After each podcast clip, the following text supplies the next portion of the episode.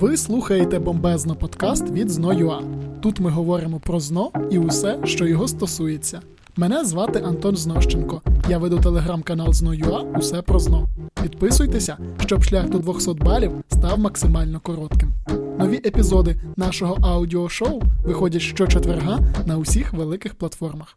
А ми продовжуємо говорити про історію України із Наталею Ауловою. Наталя, дипломований історик, склала тест на 200 балів і готує учнів до ЗНО на курсах ЗНО.ЮА. Наталю, привіт. Привіт, привіт, Антоне, привіт усім. Розповідай, як у тебе справи в ці вже квітневі часи. В мене все чудово, і ти знаєш, весна все перетворюється, відбуваються різні зміни. Тому я вважаю сьогодні чудовий день для того, щоб поговорити про революції. Ого, це, звісно, так, сюрприз. Так, ми домовлялися, що поговоримо про них, тому сьогодні, я сподіваюся, буде цікавий ефір. Ми спробуємо, я думаю, зробити так, щоб він максимально міг допомогти вам в підготовці до ЗНО, але спрямуємо його саме на розширення вашого кругозору і аналіз подій. Окей, тоді поїхали. Наталю, ми, нас подкаст називається Три революції початку ХХ століття. Власне, я думаю, будемо починати з якимись з тобою історики, і будемо за хронологічним принципом іти. Будемо починати з тієї, яка відбулася найраніше, тобто революція 905-907 років. От, І одразу перше питання: чому вона сталася? О, класне питання, тому що е, дійсно як для ЗНО, так і в принципі для розуміння процесу варто знати про причини, а про привід трохи згодом поговоримо. А, причин в цієї революції було безліч, особливо якщо пригадати наші минулі ефіри, ми все це обговорювали. І всі проблеми 19 століття вони тільки накопичувались. Плюс ми знаємо, що після вбивства Олександра II, коли прийде його син Олександр III, а, то це цей е, цар не буде панькатись і почне вводити там спеціальну поліцію, почне е, частково згортати, е, а також ну, більш правильно буде сказати, мабуть. Вводити жорсткішу систему, щоб не повторились якісь виступи, і буде активно з цим боротись. І от тому ми можемо зробити висновок, що на початок 20-го в нас така атмосфера не найкраща. Тим паче Микола II, який прийде, і саме на долю якого випадуть всі ці революції, для нього це теж будуть важкі часи, тому що він був не найпопулярнішою людиною того часу. Плюс знаєш історію про прихід його до влади? Ну саме про його коронацію? Ні, не знаю. А там, в принципі, його коронування воно пов'язане з трагедією початку ХХ століття, яка, в принципі, потім надасть назву певним процесам, дав, давці, яка буде виникати і згодом. Це в нас буде ходинська трагедія. Коротше, як то сталося? Якщо бачили сучасні черги на секонд-хенди в день завозу. Щось типу такого відбувалось, тому що е, Микола II, на честь того, що він тепер стає імператором новим, він вирішив роздати людям подарунки. Там були чашечка, найважливіше, мабуть, була ковбаса. Коротше, продуктовий набір і чашка, щоб можна було поглинати все, що їм там роздали. І люди вишукали з черги, отримували ці подарунки, а потім хтось сказав, що ну, а може, подарунків то і не вистачить. І почалась штовханина, в якій загибло дуже багато людей, через що якраз початок правління Миколи II він вже був не супервдалим. А, Але це теж не було причиною революції. Насправді причини революції були приховані раніше тими процесами уяви. Кінець 19-го ця трагедія, потім в нього там економічна криза початку 20-го, і начебто, начебто, все вдалося вирішити, але селяни.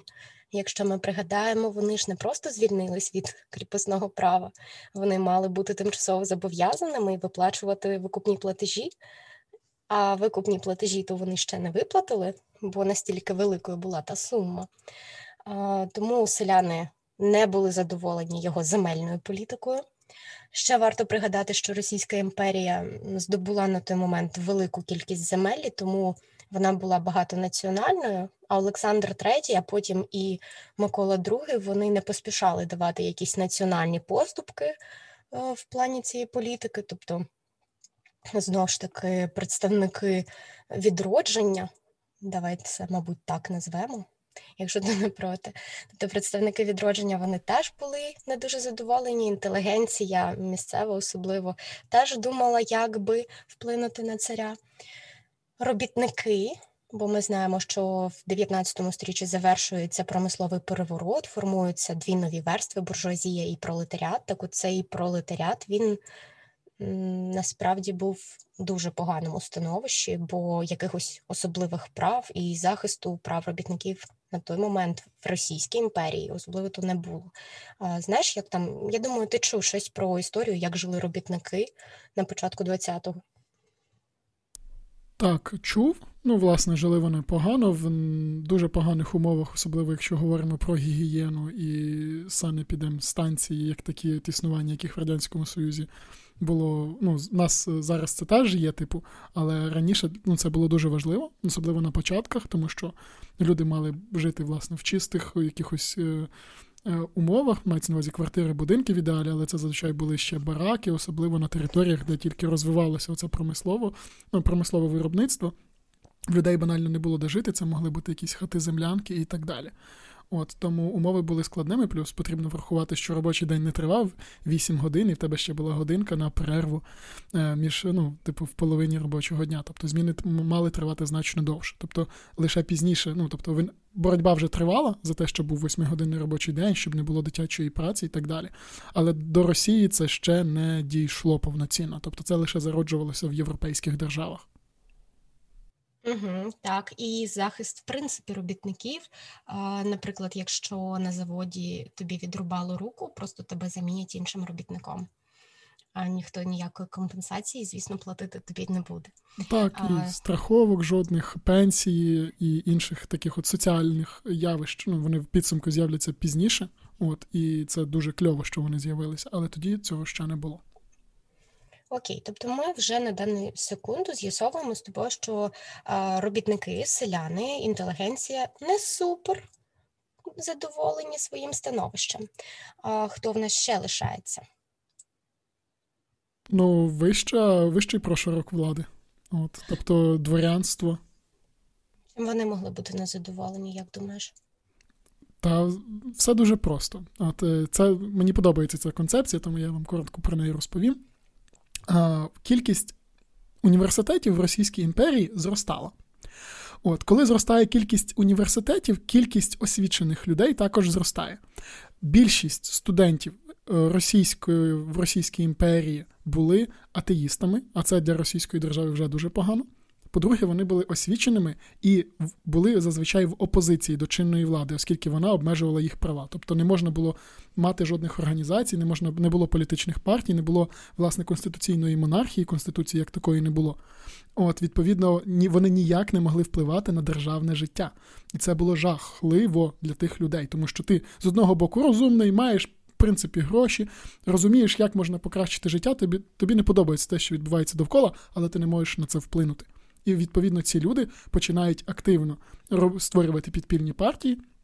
Об'єднуватися за певними поглядами на життя, на те, як має бути влаштоване суспільство, і, власне, таким чином е, готувати теоретичну базу е, під революцію і під зміни в державі. От тому вони були незадоволені саме цим. Супер, так. І тут ще можна пригадати, що в Україні теж були створені перші партії, якраз на початок ХХ ем, століття приходиться Заснування перших партій це в нас РУП, УНП, так тому РСДРП в Росії і УСДРП в Україні потім в 905 році якраз до революції вони поспіли. Можемо переходити? Я думаю, що до революції, тому що Фактично, ми от зараз встановили, що ну майже всі соціальні верстви, які нам необхідно було, ми визначили, що чимось були незадоволені, в них були якісь вимоги, і треба було щось змінювати так. А, І це наростало вже протягом останніх років. Тут ще Знаєш, додаємо. Я просто угу. скажу, що маєте розуміти, що люди хотіли змін, тобто і вони не обов'язково хотіли, давайте зараз зробимо революцію. Тобто люди хотіли змін, але ніяких е, законних форматів зміни реформування влади вони не мали в руках. І головне, навіть коли вони приходили, припустимо, говорити про це там з прем'єр-міністром там чи з імператором, який призначає прем'єр-міністра, тобто про це не могло йти й мови. Тобто, фактично, в них був єдиний варіант, тобто силовий або просто акти непокори і так далі. Ну, власне, що і вийшло в майбутньому. Ну, фактично можна згадати тут е, систему, коли всі організації початку 19-го боролись із самодержавством і кріпосним правом. В першій половині, начебто, було ну після першої половини, так, начебто, було поборено саме кріпосне право, бо там його 61-го відміняють. І всі організації другої половини в них один з пунктів обов'язковий це, звісно, подолати самодержавство, обмежити самодержавство. І це єдина невирішена проблема, очевидна для цих якраз соціальних верств, і тому вони будуть досягати її в 905-97 спробують. Ну і ще ми про одну, ну це не верства населення, скоріш. Тут правильно буде сказати ще один. Ох, не знаю, тут допоможи ти мені. Е, як можемо назвати військових? Складова суспільства. Армія просто ну, військові. Армія, армія, не знаю, як їх просто порівняти, бо ми тут за соціальні верстви казали, але армія то не соціальна верства. А, Так от завжди опорою самодержавства мала бути армія, тому що це якраз і є той інструмент примусу ще з князівських часів, а, який, якщо повернеться проти своєї влади, то владу можна буде змістити. Якщо буде на стороні влади, то ясно, що захистить її. А, Так от в цій революції армія чомусь повернеться проти царя. Відомо тобі чому? Ну, потрібно враховувати, що в армії служили переважно селяни, бо вони складали 85% населення імперії. От тому підозрюю саме тому.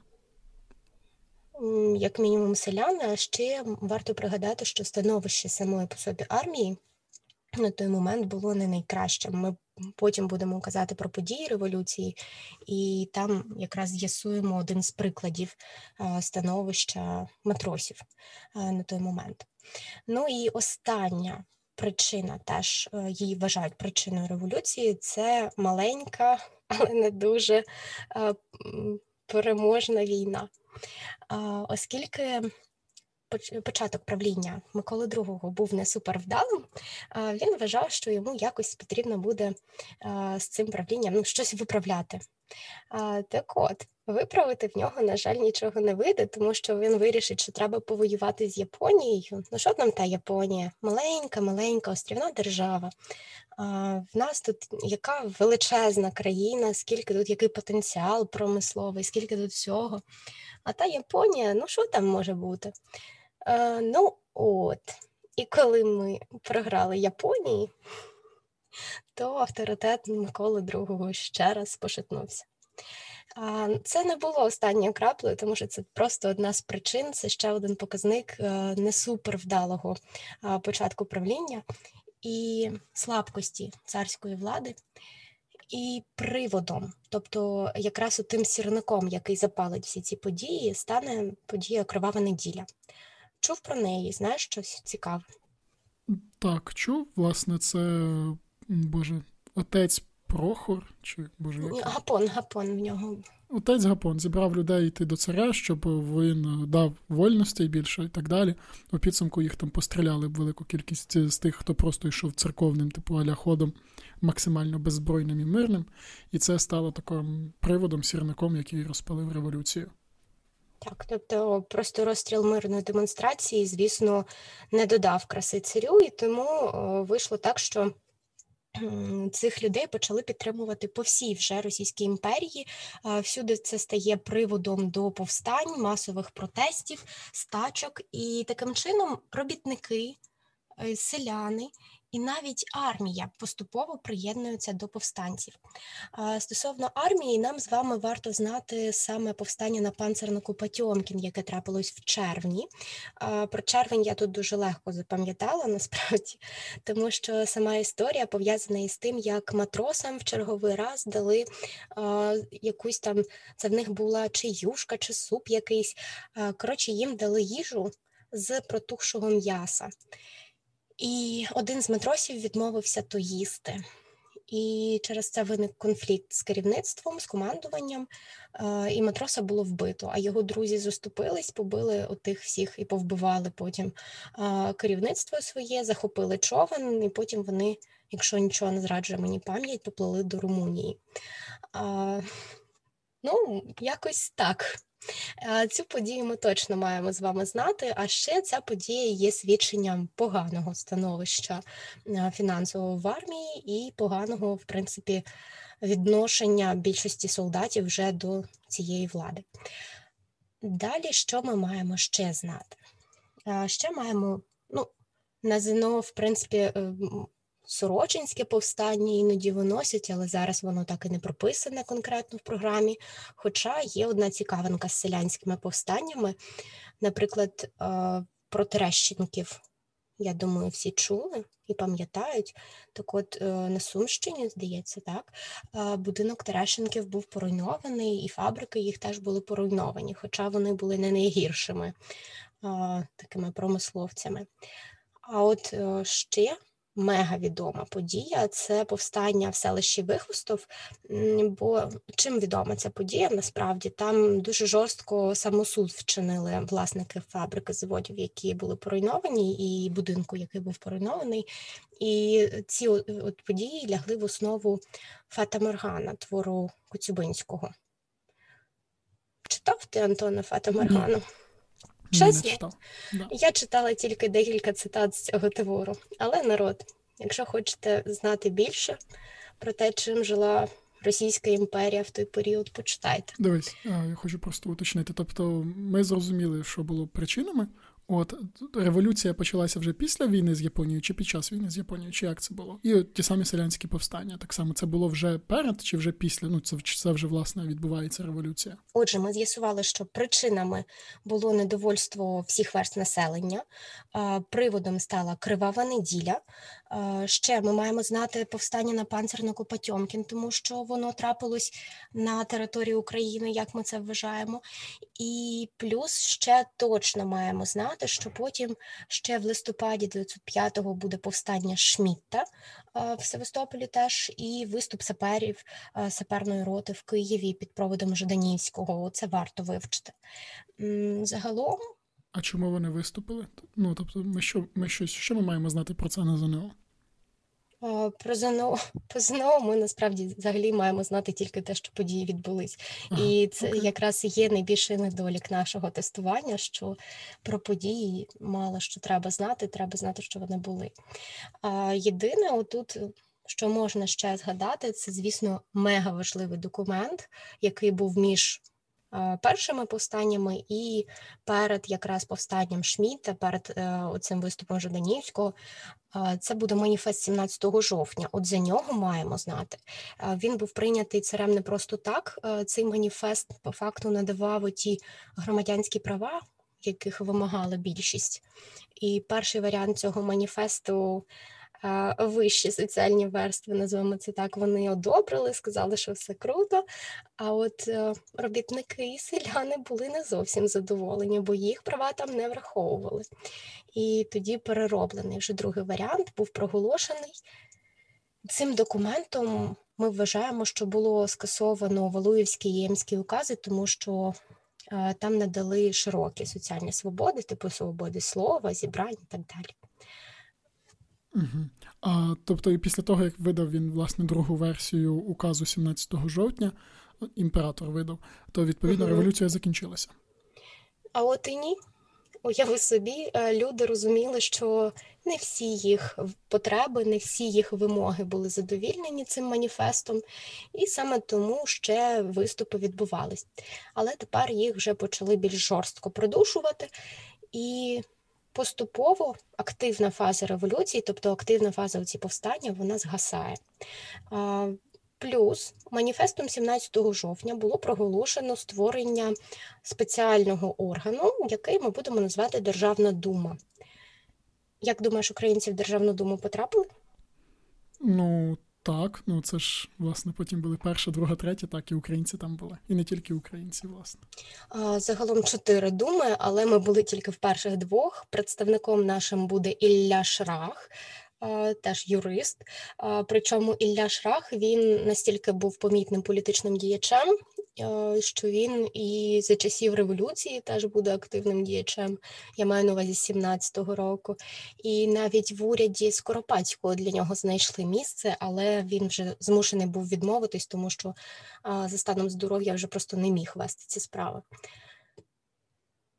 Ну, а ми маємо з тобою розібрати ще про думи, що це таке було. Як я розумію, думи це просто варіант Української Верховної Ради, тільки в контексті Російської імперії. Ну тобто, в них указ цей маніфест 17 жовтня фактично проголосив конституційну монархію, якщо я правильно розумію. І, власне, дума це варіант парламенту. Угу. Але була невеличка проблема. Дума багато всього почала вимагати. І перша державна дума була розпущена вже після 72 днів своєї роботи, тому що з царем так і не могла домовитись. Як, в принципі, і друга дума, яка теж не могла домовитись із царем, їм навіть довелось змінити законодавство своє. І вже третю думу він набирав ну, майже самостійно, називаємо так, там був е, змінений указ про вибори, і тому е, в третій, четвертій думі легше було з царем ладнати. Для нас величезним значенням цієї революції насправді було те, що скасували Валуївський та Емський, бо тоді почалась українізація частково освіти. Я маю на увазі там в школах і навіть в університетах намагались викладати е, дещо якісь предмети. Вони робили українською мовою. В школах, в принципі, українську мову вводили, українську історію починали викладати. Наприклад, брат Грушевського. Він теж в цьому участь активно приймав і теж викладав історію.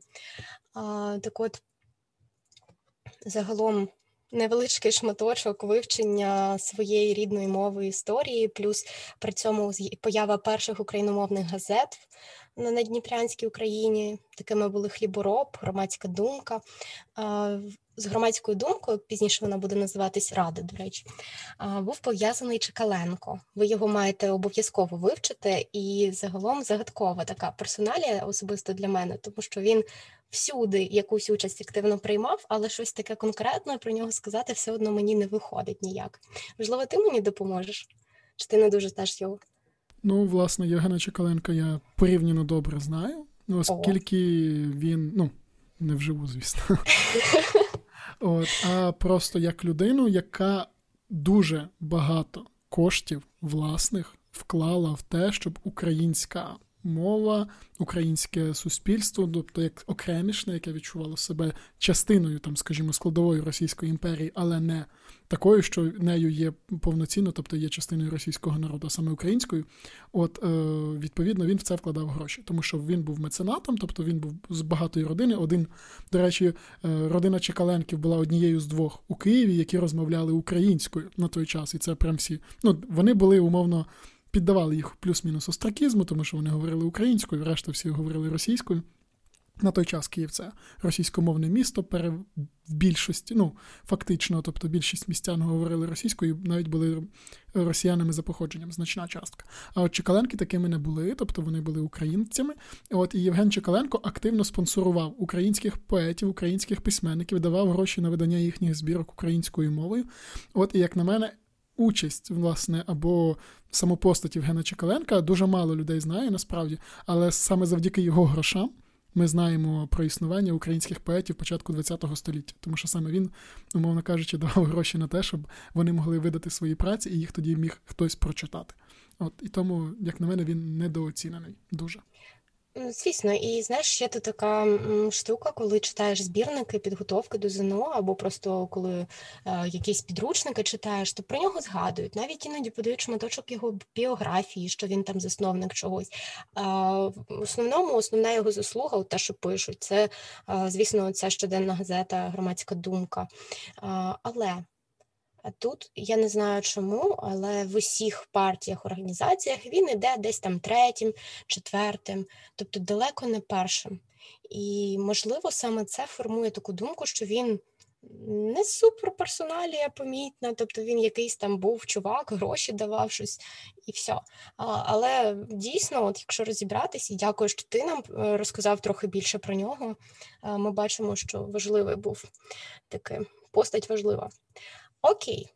Що маємо ще знати, так це е, куди поділись думи і чого в третій, четвертій нас не було. А, Насправді, 3 червня 907-го вже року, бо ну, тут легко запам'ятовується п'ятий рік активна фаза революції, ці всі повстання. А, Далі шостий, сьомий рік це якраз перша, друга думи. І в сьомому році, 3 червня, відбувається переворот третьочерневий, як його називають. Микола II розпускає Другу думу і починається період реакції. Ну, я не знаю, чи варто пояснити, що таке період реакції? Так, звісно. Окей. Коли революція програє, починається наведення порядку, і фактично період реакції є цим наведенням порядку. Тепер реагує влада на те, що відбулось з боку народу.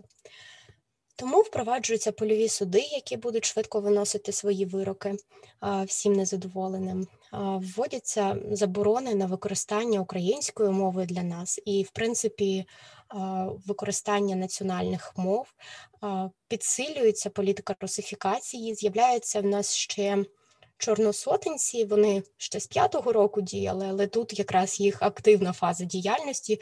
Е, чорносотенці фактично були шовіністами. Чи можеш ти пояснити, що таке шовіністи? Ну, власне, назва походить від французького вояка з прізвищем Шовен, якщо я не помиляюся. От, е, І це означає те, що ти ставиш на підестал свою націю, от своє походження, а інші нації, інші народи, які проживають в твоїй же державі, є на ранг нижчими. Тобто, фактично виходить, що шовінізм він е, є такою глобальною, так в якій можуть приховуватися ці інші, ну типу расизму, так ну Чи ні? в першу чергу мається на увазі саме національне походження. Тобто, якщо говорити uh-huh. про класичний класичний шовінізм, прости господи, то відповідно, там, коли французи йшли завойовувати, скажімо, був похід у Єгипет, або французи там воювали, припустимо, з німцями і так далі, то відповідно всі, хто не французи, гірші автоматично тому що не та культура, не той склад розуму і так далі. Це шовінізм. Що ми маємо ще знати? В принципі, ми маємо знати, що в період е, якраз цієї реакції, і навіть ще до е, третього черневого перевороту, Петро Столипін.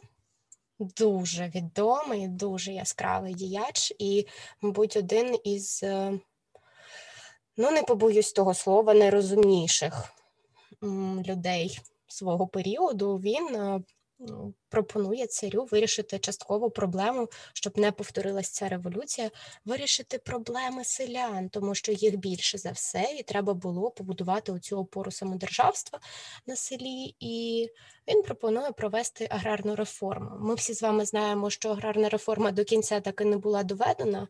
А можливо, якщо б її довели до кінця, то якась би суть все ж таки була б, бо це такий міні-капіталізм на селі насправді. Тобі так не здається, Антоне? Ну, власне, капіталізм для того часу це нормально. Тому так, це був капіталізм для того, щоб люди могли вийти з цієї зони бідності от, і отримати трохи, ну, заробляти нормально і розвиватися. Тому що сила насправді вона в малому і середньому бізнесі в першу чергу, і от і хотіли і селян зробити так, щоб вони мали цю можливість стати бізнесменами сільськими. Так, і це їм тоді ж надавали хутори або відруби, і вони могли вести там своє господарство, виходячи з е, селянської общини. Не вдалося до кінця довести, тому що Столипіна було вбито, адже навіть після цієї революції продовжували діяти е, різні терористичні угрупування, які залишалась підпільними, хоча про Столипіна там багато різних версій про те, що самому Миколі II е, він заважав і взагалі.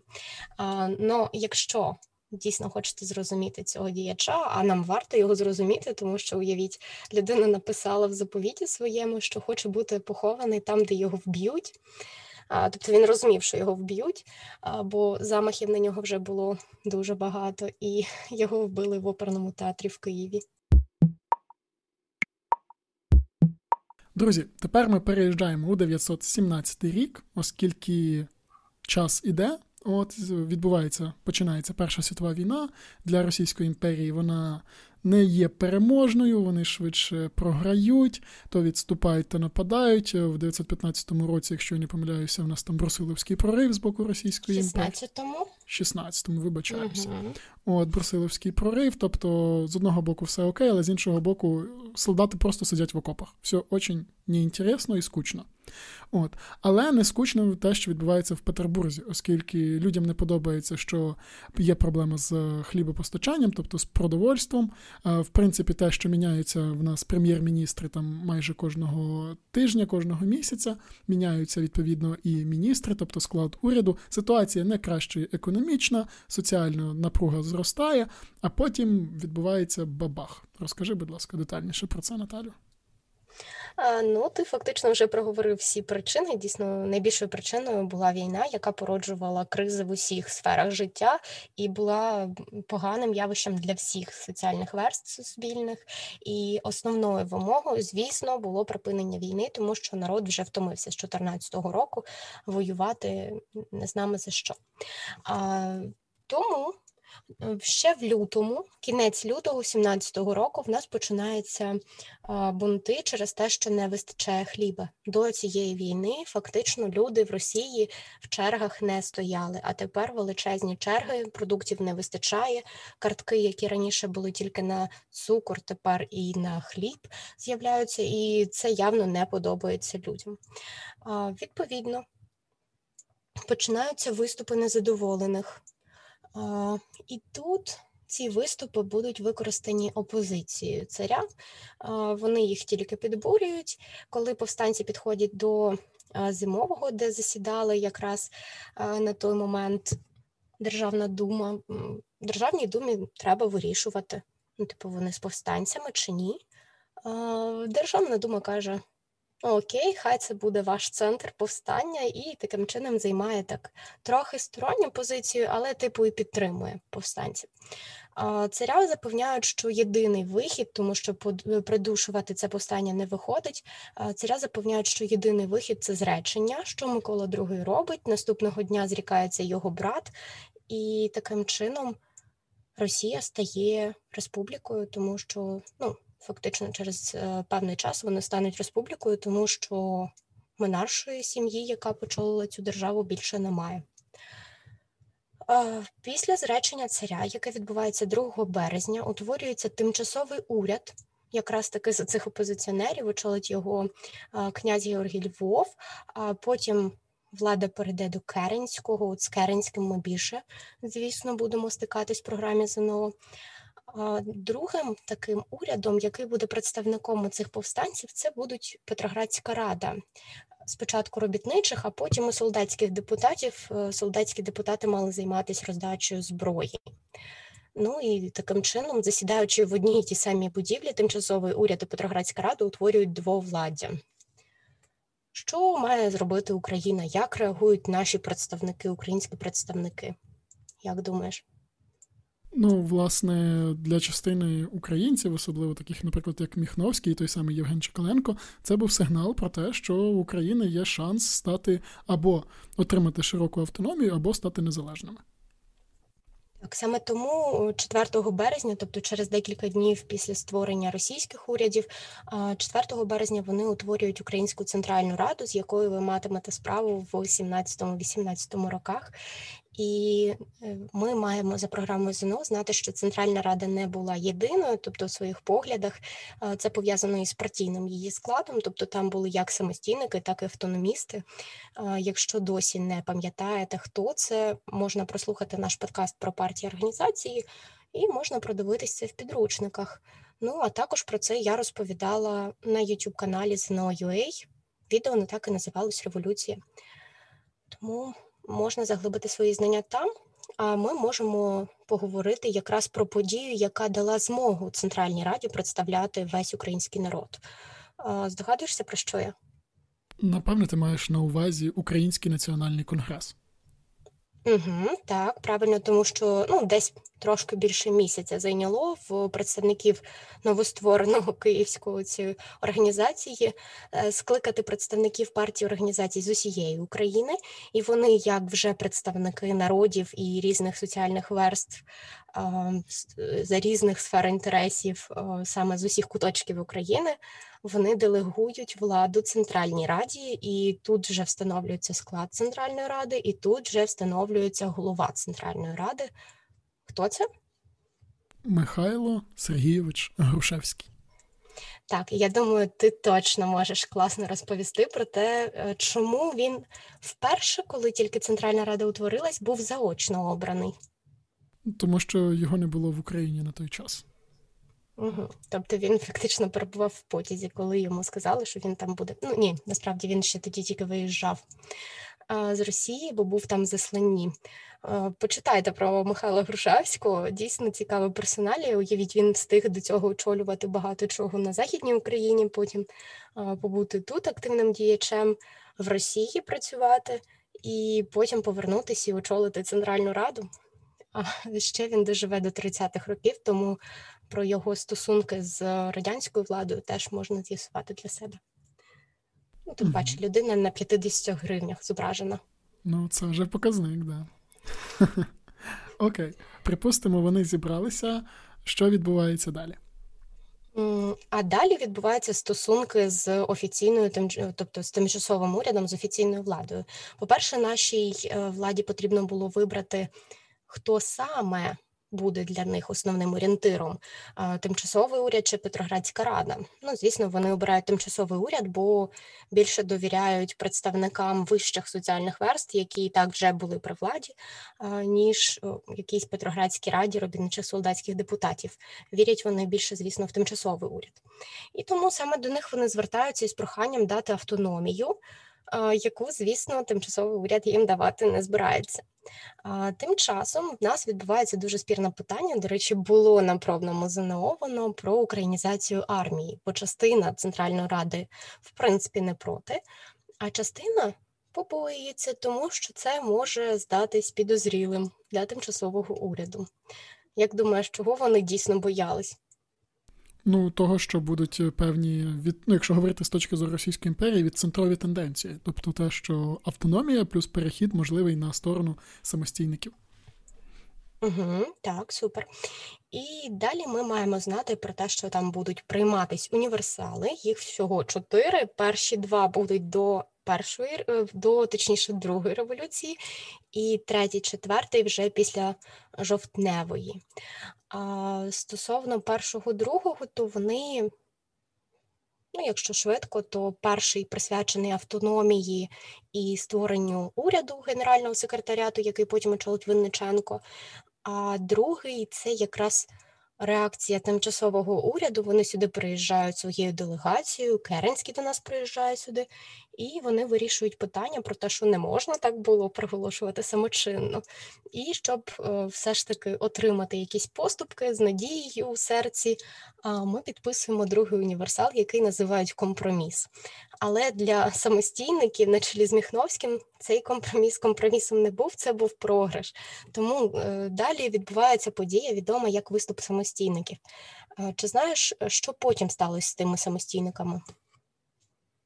Якщо чесно, ні. От я, в принципі, якось цей момент пропустив або вже просто не пам'ятаю. От тому буде цікаво від тебе почути. До полуботківців або самостійників, бо саме той гурток Полуботка вийшов а, на площу. До них вийдуть уряд, Грушевський, вийде Винниченко, і вони, типу, поспілкуються з повстанцями, частина розійдеться, частину просто буде роззброєно, і згодом їх всіх направлять на фронт захищати українські землі разом з Міхновським. А, ну, Після цього ось. ми про них не вчимо. Поняв про полуботківців я чув, просто я не знав, що це називається виступом самостійників. Вау! Ну, дійсно, це така штука, яку плутають, бо в старих тестах вони самостійники, в нових тестах вони полуботківці. Ну, тепер зрозуміліше буде тим, хто прослухає цей подкаст. Так, орієнтуйтесь, це одні й ті самі люди. А в Росії на той момент відбулася криза. Якраз от тут вже Корнілов замінив Львова, і Корнілов кажу, Керенський, вибачте, а Корніловський заколот е, трапився в серпні 17-го, і для нас ця подія теж має певне значення, тому що е, це був такий дзвіночок, що щось буде не окей е, в плані. Можна я Корні... зараз переб'ю? Давай. От просто угу. поясню для людей, тобто як все відбувалося, в принципі, чому уряд називається тимчасовим. От е, суть тимчасового уряду полягала в тому, щоб зібрати постійний уряд. А для того, щоб зібрати постійний уряд, власне, те, що зробили в Україні, треба провести. Ну, умовно кажучи, імперський націон... імперський конгрес, де будуть ну, тобто має відбутися голосування по сьолам, весям і городам, от, де люди виберуть скажуть, от ми хочемо, щоб наш Петро представляв нас, типу, на зібранні всеросійському, на установчих зборах. От, Тобто, відповідно, тимчасовий уряд, е, значить, він займався тим, що ну, просто керував державою, поки не було створено постійного уряду. І він був зайнятий тим, що збирав власне установчі збори. Тобто він мав зібрати людей, які в майбутньому мають обрати представників до постійного уряду. Але проблема полягала в тому, що проходить вже півроку, півроку Карл. Типу, це дуже довго. От українці змогли фактично за е, місяць це все протягнути. Я розумію, що імперія значно більша, але все одно це було дуже дивно. І тому Керенський спочатку його дуже любили всі, а потім всі почали хейтити активно. Відповідно, нічого не відбувається. Корнілов бачить, що діло не йде, йому це не подобається. Військові бачать, що вони насправді є такою сильною стороною в цьому питанні, і вони швидко її можуть вирішити, тобто військова диктатура, плюс-мінус і так далі. І відповідно Корнілов бере в руки свій, е, відповідно, там не знаю, шаблю, от сідає на коня, і відповідно починається рух за те, щоб отримати всю повноту влади і тримати її в своїх руках, і допомогти, власне, повернути. Е, ну, Повернути мається на увазі Росію на поля Першої світової повноцінно, оскільки військові частина хотіла продовжувати воювати. От, а Корнілов хотів навести порядок. От якось так. Тому от Корніловський заколот виникнув не тому, що Корнілов дуже хотів е, правити, а тому, що Корнілов хотів власне пришвидшити оцей весь рух, от і можливо повернути навіть царя на трон. І ще одним підтвердженням буде всього того, що ти сказав. Дякую тобі, до речі, дуже класне пояснення. Зазвичай е, мало хто розуміє суть цих подій. Так от про Корніловський заколот ще одним підтвердженням того, що ти казав, буде те, що він сам же ж потім і складе зброю. Буде заарештований, а потім буде участь приймати в громадянській війні. А Єдиним, що ще трапилось якраз під час цього повстання заколоту, буде помилка Керенського в тому, що він випустить більшовиків з тюрем, дасть їм зброю і скаже: Допоможіть мені, будь ласка, вони допомогли. Тому що тепер зброю. От я просто тут поясню, тобто відбувається Корніловський заколот, всі такі, блін, пацани, треба спасати страну, тому що військові зараз захоплять владу. Тимчасовий уряд роздає Петроградській раді робітничих солдатських депутатів, які до нього входять, і всім робітникам зброю для того, щоб придушити повстання і дати бій е, військам е, Корнілова, який наступає на Петроград. От, оскільки вони не були в Петрограді, Корнілов звідти їде власне в Петроград, оскільки він був на фронті, фактично, от своїми своєю частиною військ. Петроградці дають. Е, люлей Корнілову в підсумку, і все хорошо, начебто, але Рада робітничих і селянських депутатів, е, солдатських депутатів не повертає зброю назад. І фактично Керенський з одного боку і керує, але з іншого боку, в нього тепер є дуже сильна опозиція, в якої є зброя. А проти зброї, ну, власне, дипломатичним способом воювати важко. От І тому тут вже от починається така от заварушка, це можна так назвати, якщо не дуже гарно, але дуже по-чесному, і тому відбуваються де наступні спроби переворотів, про які ви зараз дізнаєтесь. Ти, до речі, дуже ну, майже дуже близько до цитати, яка існує, тому що описує цей переворот як бандитські, погано озброєні групи напали на зимовий. Дуже близько ти описав ці події. Насправді дійсно недовго зайняла з серпня до жовтня готувались більшовики. Вони там пробували, вирішували, як це зробити, і просто потім шляхом захоплення всіх комунікацій після того, як відбудеться постріл із крейсеру Аврора, умовний знак, почнеться штурм зимового палацу, де сидів уряд. В результаті цього штурму влада буде захоплена. Російська Республіка перетвориться в РСФРР.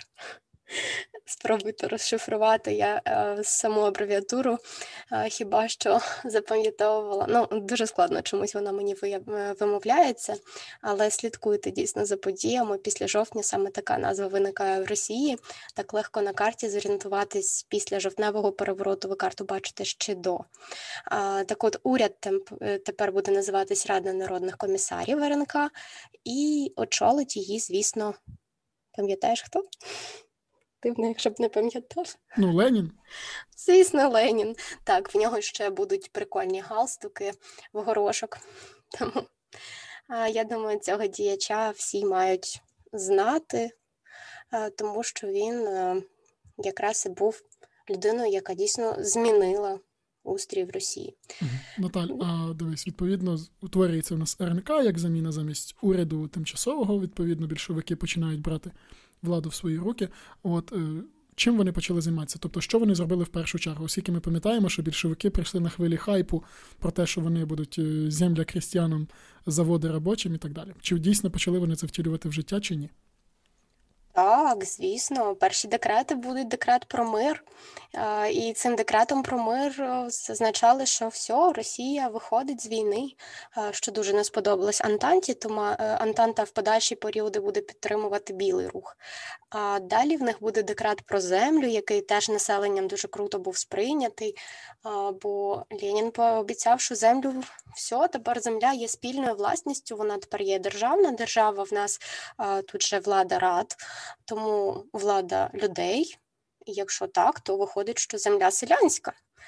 Інше питання: наскільки вона залишилась селянською? Нам тепер треба зрозуміти, як відреагує на все це український уряд, тому що ми то дивимось, влада змінилась, щось має відбутись, значить. А, Так, от наш уряд не дуже серйозно віднісся. Ми засудили цей переворот і не подумали взагалі, що ця влада може закріпитись надовго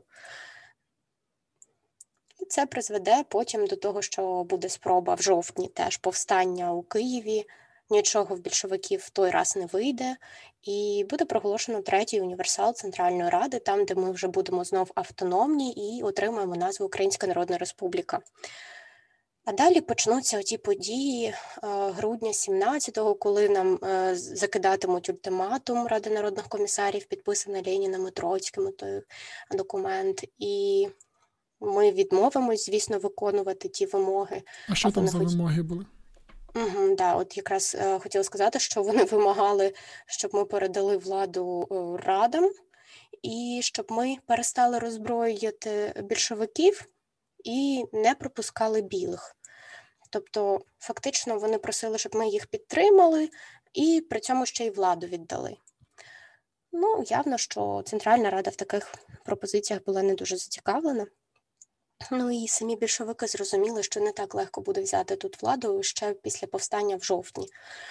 Тому вони одразу починають вступ військ, введення військ. А тим часом вони ж як хитро придумали, той ультиматум закинули, коли відбувався з'їзд рад у Києві.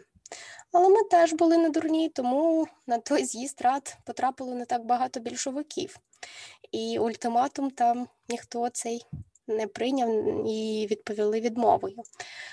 Тому 9 грудня вони почали захоплення Харкова.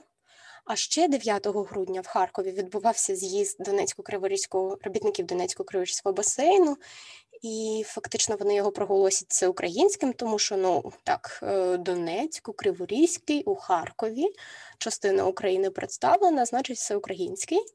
А, Ну і завершиться все це захопленням Харкова і проголошенням радянської влади в Україні із центром в Харкові. Якось так. Угу. А, Добре. А як до цього поставили, поставилося УНР? Що вони на це відповіли? А, Звісно, вони були незадоволені такими подіями, і все, що їм залишалось, це готуватись до війни, яка вже фактично розпочалась.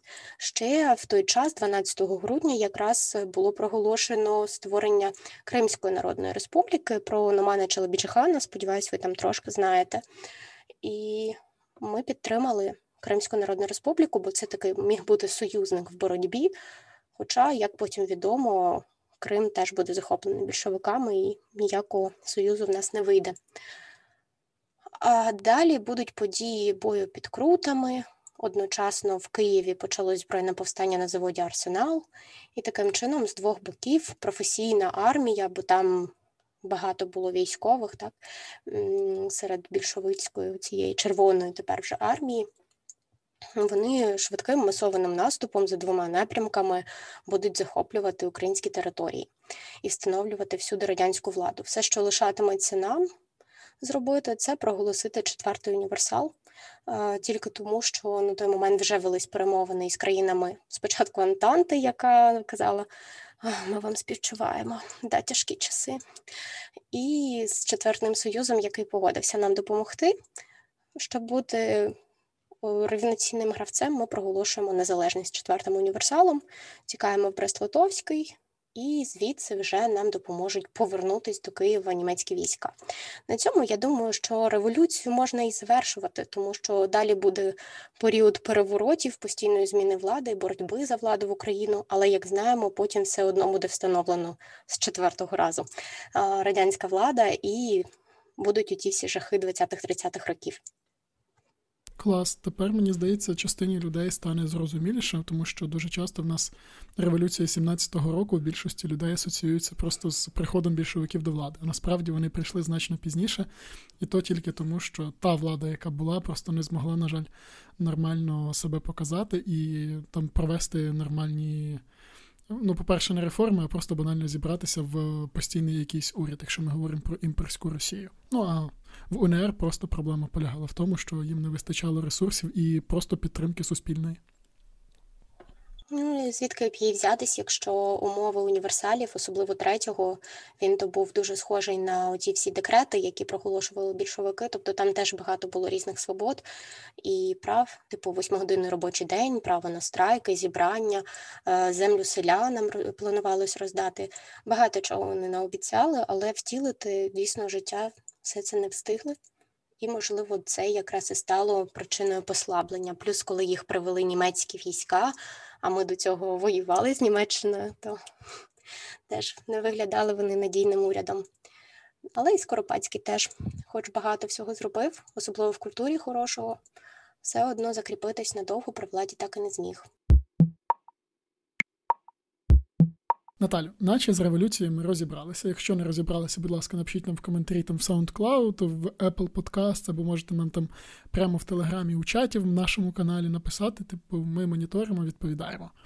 От, а Наталя, а про що ми будемо говорити наступного разу? Ну, я так подумала, Антоне, якщо враховувати, що на Ютубі вже є відео про революції, там можна буде додаткову інформацію про наступні після Центральної ради періоди отримати, то давай перейдемо одразу до 20-30-х років. Думаю, цікаво буде подивитись, що привнесли більшовики в Україну. Угу, Згоден. Домовились.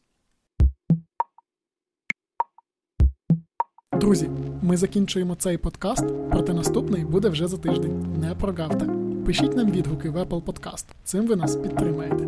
А я нагадую, що мене звати Антон Знощенко, і ви слухали бомбезно подкаст. Почуємося, Па-па! Па-па!